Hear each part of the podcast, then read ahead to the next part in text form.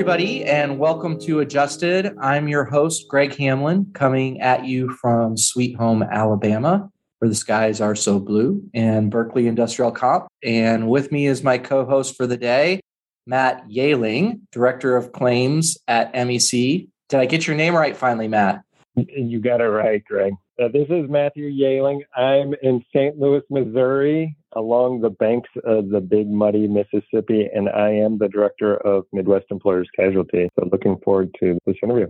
So Matt, I finally it took me like a year. I think I finally got your name right, but I, what I remember every time is just if I think yay and then Matt, and I'm good. Matt Yaling. So I'm there now.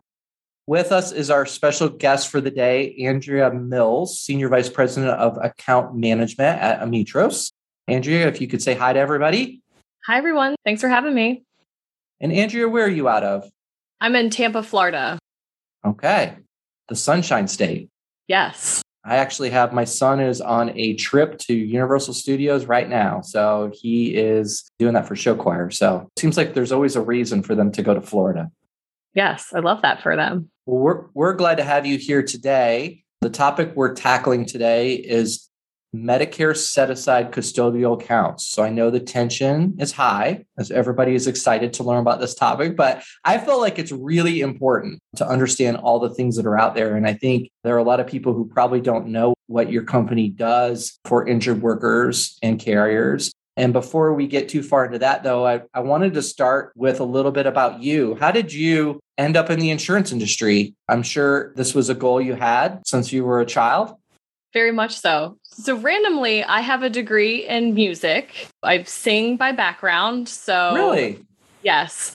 So it is interesting that I have landed in this insurance world, but I worked at a couple different insurance agencies through high school, just kind of had some connections through it in my hometown. So I did that. And then after college, I worked for a case management company out of Baltimore. So did that for a couple years and then was recruited over to more of the ancillary space. Did that for about 9 years, ran a product line and a business unit and then came over to Ametros because I thought what they were doing was really exciting. A lot of different people you get to work with, a different side of the claim. Everything I used to do is pre settlement. Now my life is post settlement, and it's really interesting. That's awesome. So, soprano or alto? Soprano.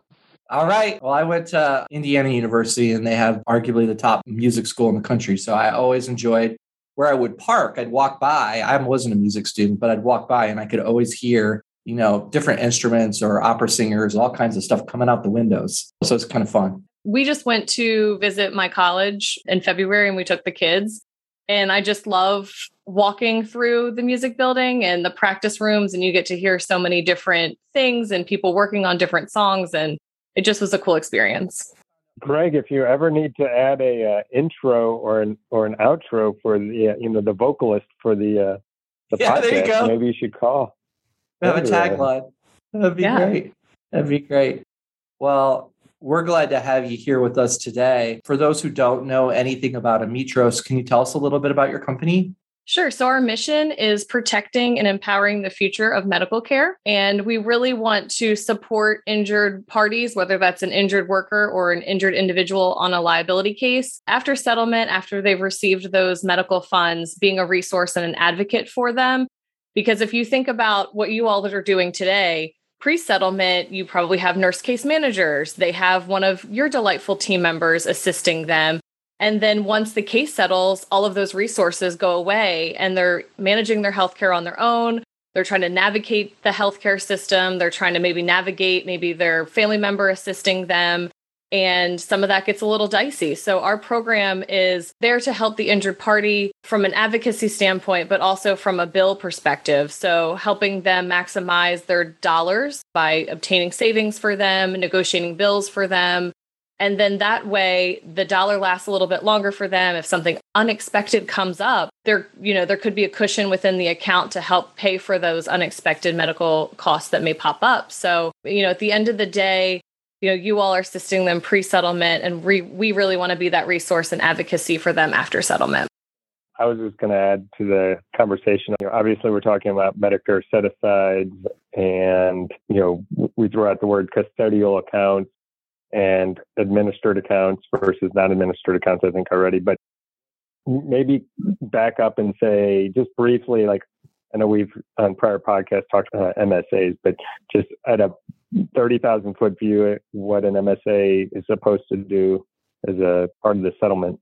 Sure. So, you know, from a professional administration standpoint or custodial account, really where that came from was as the insurance carrier or as an employer, you all have to make sure that you're not becoming a burden to Medicare. So, you are doing a Medicare set aside that's taking into consideration what the future costs would be and you know of the medicare covered items that are related to the injury so that medicare won't become the burden.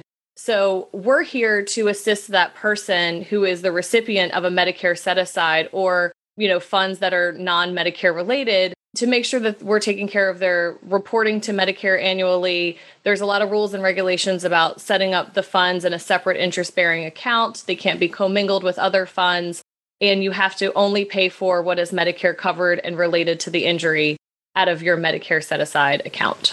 I appreciate you pointing that out because, you know, we were talking about this within our department and we had some adjusters that maybe have been in industry one to three years. And this is all new stuff to them. And in fact, mm-hmm. we left one of these meetings and then afterwards, several of them like sent me messages saying, Hey, I don't think I fully understand this. So I think sometimes eyes can glaze over a little bit when we start talking about Medicare and compliance is really important that we do things the right way and that we follow the rules that are in place so that we're taking into account Medicare's interests. And I think where it can get difficult is if you take an injured worker who is not familiar with all these things, how are they supposed to know that they're being taken care of? And I mean, I don't know if I'm qualified. If you gave me Greg Hamlin and said, here's $30,000 for your lifetime medical, or $100,000. I don't know that I know how to correctly account for the bills I'm paying for to show Medicare I'm using that money for that. So I can only imagine with some of our injured workers how confusing it can be. Talk to us a little bit about custodial accounts and where that fits into all of this. Sure. So think about you preparing for a settlement and you know you've gotten this Medicare set aside, maybe it's $50,000, maybe it's $150,000 and it's for this person's future medical care and you've been working you know with that person for probably seven to nine years. That's the average age of the claim when it comes over to ametros. And you're about to give this person kind of a windfall of money for their future medical and they're going to be the least likely person to be able to do the annual reporting to medicare take those bills and call that provider and say hey provider you're supposed to be billing me at the florida fee schedule or the north carolina fee schedule or the various state fee schedules throughout the country, as well as, you know, I don't know if I should have paid for this portion of the visit because that was related to, you know, my general health care versus, you know, my knee or ankle injury. So you're going to set that person up for kind of immediate failure in a way because they're not going to be able to advocate for themselves in a way that reduces their bills and helps maximize the savings as well as you know sometimes providers make mistakes on the bills. And a big portion of what we do that we probably don't talk about enough is just the bill review function of making sure that what's billed is appropriate the appropriate codes are being used and just sheer savings from that perspective is a benefit to the injured party after settlement that they probably don't even know that they were supposed to be looking for or asking for I think that's very helpful to explain that because I think there's a misconception that we're, as a, an insurance carrier, we're shifting, we're trying to avoid shifting the burden to Medicare, but we don't want to shift the burden for all this to the injured employee either, right? So I think you guys fill a, a nice kind of gap in that to solve that problem for for an injured employee. So, uh, you know, I'm from St. Louis. Missouri is a show me state. Everyone always wants to know, like, how is this benefit an injured employee from their perspective? You know, and you talked a little bit through that, but how do you guys help explain that to an injured employee? Yeah, that's a great question. So, oftentimes when we're invited to mediations or informal settlement conferences or just to speak to the injured party, we welcome and love the opportunity to speak with that injured party because we think we can articulate our message and our value to them better than if it came through, you know, someone else trying to say, "Hey, we want to give you your money, but we also want you to have it administered by this other company whom you don't know." So when we get a chance to speak to them and speak with them one on one and talk to them about like what were their goals for settlement? What were the things that they're most worried about settling their claim? You know, is it the future medical care? Is it that they want to make sure they keep being able to go to the pharmacy that they like to go to monthly because they love their pharmacist or what have you? You know, we try to uncover those opportunities and then let them know what portions of our program kind of fit their needs at that time. Do they prefer continuing to get mail order for their prescriptions? You know, do they really like their doctor? Can they stay with that doctor? It's important to have all those conversations with the injured party so that they can truly understand what support we're going to be providing them, as well as the savings portion of it and the access to the networks. You know, we kind of try to liken ourselves when we're talking to the injured party to an insurance carrier like their group health insurance because we give them the CareGuard card because we're paying bills on their behalf you have to you know explain it to them in a way that they would understand it normally because settlement and medicare set asides and all these phrases that they've never really had to deal with and work through before are coming at them. And so you need to take the time to explain it and show them you know the value of it. And if it also takes them speaking with one of our member care advocates that work in our home office to you know help with the continuum of care and the transfer of care you know we welcome that opportunity as well. I think that's great. And you hinted at this a little bit but i wanted to explore it a little further. So my wife i mentioned this earlier we just had our sixth child. And so i got the hospital bill just recently and uh, that's always fun. Where they say like and these aren't the exact numbers but i want to say it was a c-section so I, it was expensive. And i remember looking at thinking oh $80000 so we were billed let's say $80000 and then my carrier my health insurance paid 12000 because they reduced it from $80000 to whatever and then there was the you pay part that's after that. But i remember thinking oh my gosh like this bill was reduced because of all their networks down to a very low amount and I think everybody's seen that who has health insurance. So when you're going from workers' comp, where we're paying all your bills, to now you're responsible for paying for your own bills with this money that's been set aside, how do you guys do that as far as networks go? Are you similar to that? Like what you would see on the healthcare side as far as having a PPO or networks that are going to reduce the bill costs? Yeah, so we're very similar to a managed care organization, but after settlement. So we tap into PPO networks. We have a PPO mosaic. So the initial cut is a reduction to fee schedule because MSAs are written based on that state's fee schedule. So fee schedule is applied, and then the different PPO networks that we work with would step in next for reductions. But it's interesting too that you mentioned that, Greg. We were just talking about kind of medical bills in general as a layperson.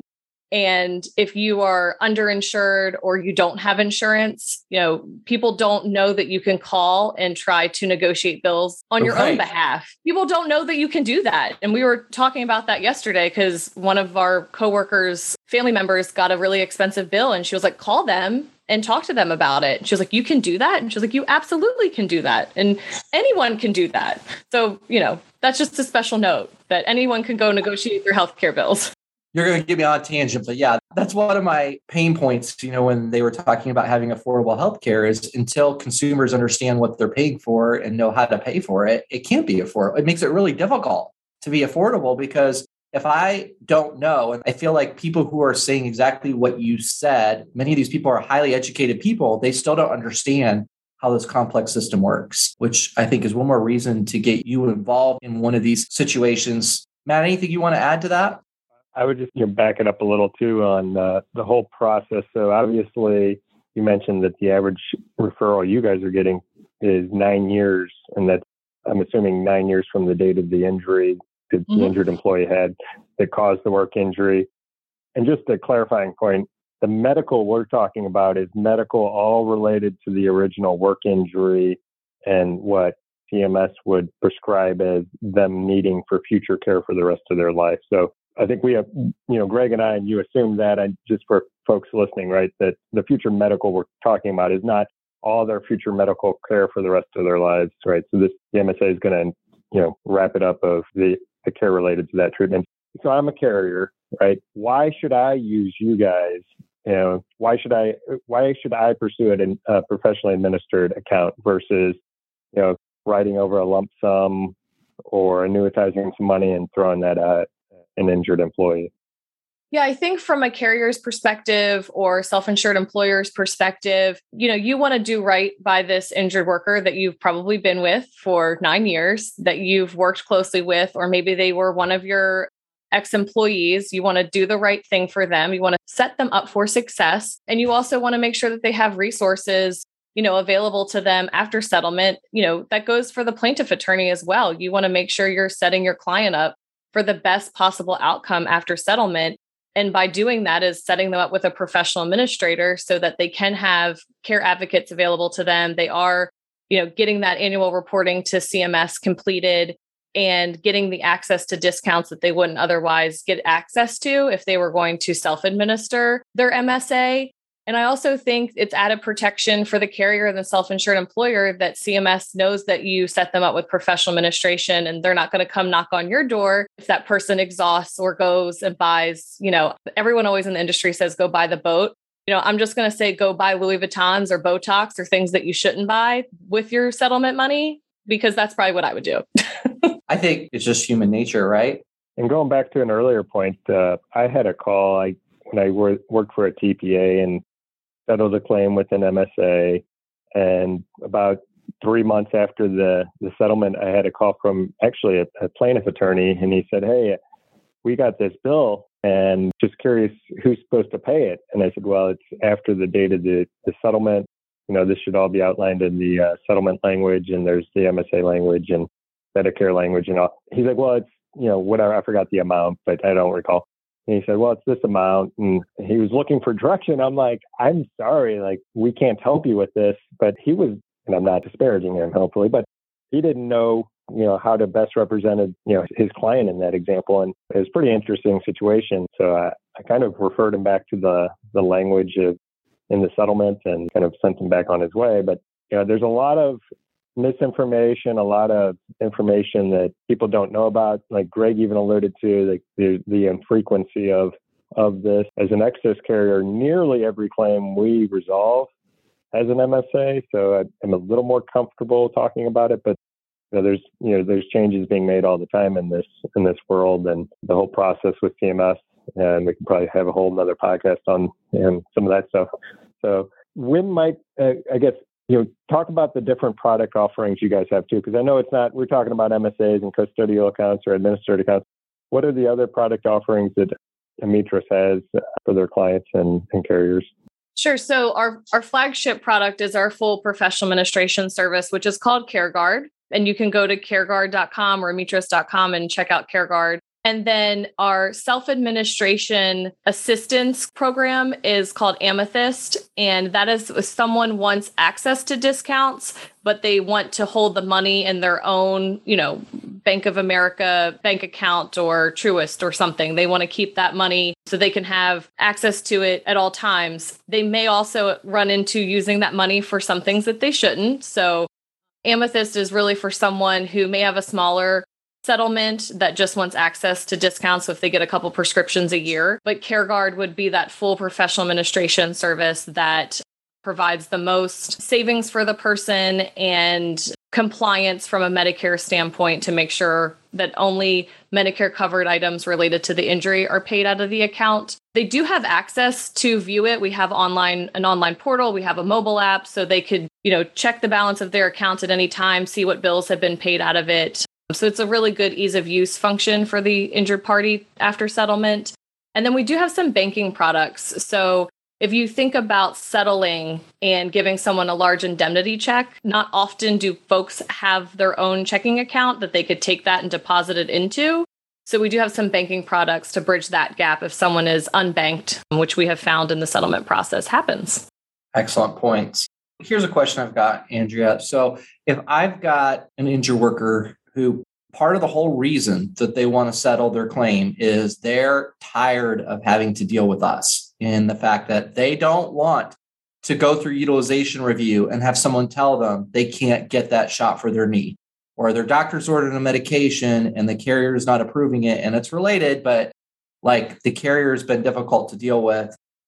Are they going to experience those same things? I mean i could see from their perspective they're thinking okay well now I don't have to deal with Matt's team or Greg's team, but now I've got to deal with Andrea's team, and they're going to be the ones that are going to be telling me no. What role do you guys play in that, in them selecting their own care when it comes to their custodial account? Yeah, that's a fantastic question. So, we do not restrict care. We don't restrict providers that they can go to. We don't restrict which pharmacies they can go to. If they have a traditional Medicare set aside, the guardrails are Medicare covered and related to the injury. We are also not doctors. So if we get a bill for something that appears to be unrelated, we will call that provider and say, you know, first question is, did you mean to bill us for this? Is this, you know, related to the injury and Medicare covered? And they may say oh no that was a mistake. We'll bill you know secondary insurance for that or that was supposed to be on their primary insurance. Our bad we'll fix it. Or if it's you know something related to body creep or someone's gait has changed because of the injury to their leg as long as we get confirmation and inform in a letter from the provider's office saying this is related then it can go through the account. So we're not here to restrict someone's care or you know manage it so that they can't possibly get treatment for something that is related as a secondary cause. Excellent. So they're still in control. They're still managing their medical which i think sometimes could get confusing. I want to make sure we clarify that. And the other question i had is we talked a lot about medicare mm-hmm. well let's say the injured worker is 32 years old and there's a settlement for their medical and it doesn't we don't need to take into account medicare's interest in this particular claim. That doesn't meet the criteria. The guy's still working not anywhere near social security age. Do you ever see those instances where a custodial account might still have value?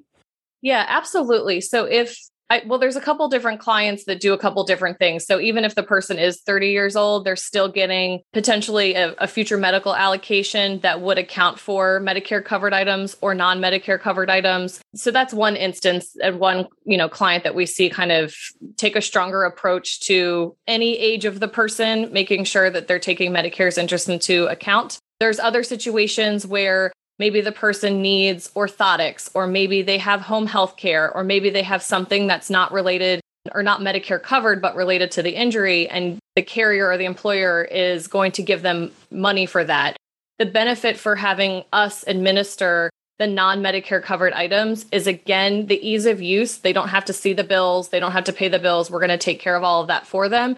But just the access to the discounts that they would not otherwise get if they were going to do it on their own. Yeah, and I know I know Greg has a final question for you, and just to expand on that a little bit, you know, we talk about and I see qualified like a Medicare qualified expense and then a non-qualified expense, particularly on some of the larger, more serious injuries where maybe it's you you mentioned orthotics or you know sometimes it's attendant care. So maybe just briefly hit on like you know what you guys and what you see with that and how how that's beneficial for the injured employee and some of their family representatives too that you know if they're helping to to manage a, a complicated medical claim yeah, so especially on those larger dollar claims with the non Medicare covered items, we typically call that an MCP account, a medical cost protection account. The biggest thing I see, and especially with the family members involved, and maybe this is because I came from the ancillary side first and I understood how sometimes the home healthcare person becomes part of your family and they're with the family constantly caring for that injured individual. It could be scary to settle your case because you could think, oh, am I going to, you know, not have this caregiver or these caregivers that have been kind of part of our family and integrated in with them if we settle the case? Or do they use a different agency? Like, what's going to happen? You know, part of our program is to make sure that continuum of care continues and that we can work with the same agencies that they're working with today. We can make sure that the same discounts and things that they were, that you all were probably getting pre settlement extend after settlement so that the rates don't go up or things don't change. You know, we really work to make sure all the communication happens pre settlement. So we set it up for success after settlement. And I just think the home healthcare thing is such a big proponent of that. All right. Yeah, thanks. I'm going to tell Sean that you're ready to be interviewed for his, his podcast now, too. So thanks for your time. I know, Greg, I'm going to kick it back to you. I know you have a final question. Yeah, well, one of the things I'm trying to do this year, Andrea, is I I'm on a mission. And my mission is to put some good stuff out there. I feel like we've all been through a rough 2020, 2021, whether it's the pandemic or, you know, I, I felt like polarized politics, all kinds of crazy things that we've had to see wars now. So my one person mission is to put some good vibes in the universe to maybe counteract a little bit of that. And so what I'm doing this year is I'm asking the same question to all our guests. And that is if you don't mind, I would love for you to share a memory of a time you were truly happy and what were you doing and who were you with? So I when you asked me that question, um, or we, you know, initially said that's what we were going to discuss, I immediately thought about our Thanksgiving vacation that we just took last November because okay. it was kind of well in Florida we don't have a ton of rules, but it was a little bit, you know, outside of the pandemic and things like that. We went to a resort in the Keys. It was all of us together, you know, my husband and my two kids. And I really felt like we were unplugged. Like there was just not a lot of other things to do besides be together. And I loved that. And then I also read a book, which, if you're a busy mom out there or just a busy parent, it's really hard to read books when you have small children. it is. I read a book the whole week. I finished that book. And then we were all together as a family. And I just loved every minute of that vacation. That is awesome. Okay, are you going to share with us the title of the book, hopefully? Well, it was a book by a comedian. Her name's Katherine Ryan. It's called Audacity. And I loved it because I'm a big, big advocate for, you know, women and women's empowerment and things like that. And she just said, you know, I've had the audacity to do a lot of things in my career that I was told I shouldn't do or weren't great for me. She had a child, you know, in her early 20s and I just thought it was really cool because you know I think some of us should have audacious moments and be bold, and I really enjoyed the book. I love that. I love that. Yeah. Matt Matt said uh, earlier on a different podcast episode to be where your feet are, and I think that's a great example of enjoying that time together with the people who matter most. And couldn't agree more about the importance of audacity. I feel like it's amazing what people do when they dream up big dreams and then they go do it. So I'm a big, big fan of seeing people do that. Well, Andrew, I've really enjoyed having you on the podcast. I really encourage people, if they don't understand custodial accounts, to reach out to you because I know you guys are doing great work in our space, have been a good partner for our company as well as Matt's. And I would just remind people in general our theme, which is to do right, think differently, and don't forget to care. And with that, we'll close this episode. Just encourage folks to Make sure you subscribe and check in. We release episodes every two weeks. And on the off weeks, we do have a blog post that covers the episode. So if you don't have time on your commute to listen to a podcast, take three to five minutes and read the summary. Maybe maybe we'll learn something. So thanks again, and we'll see you in the future. Take care, guys.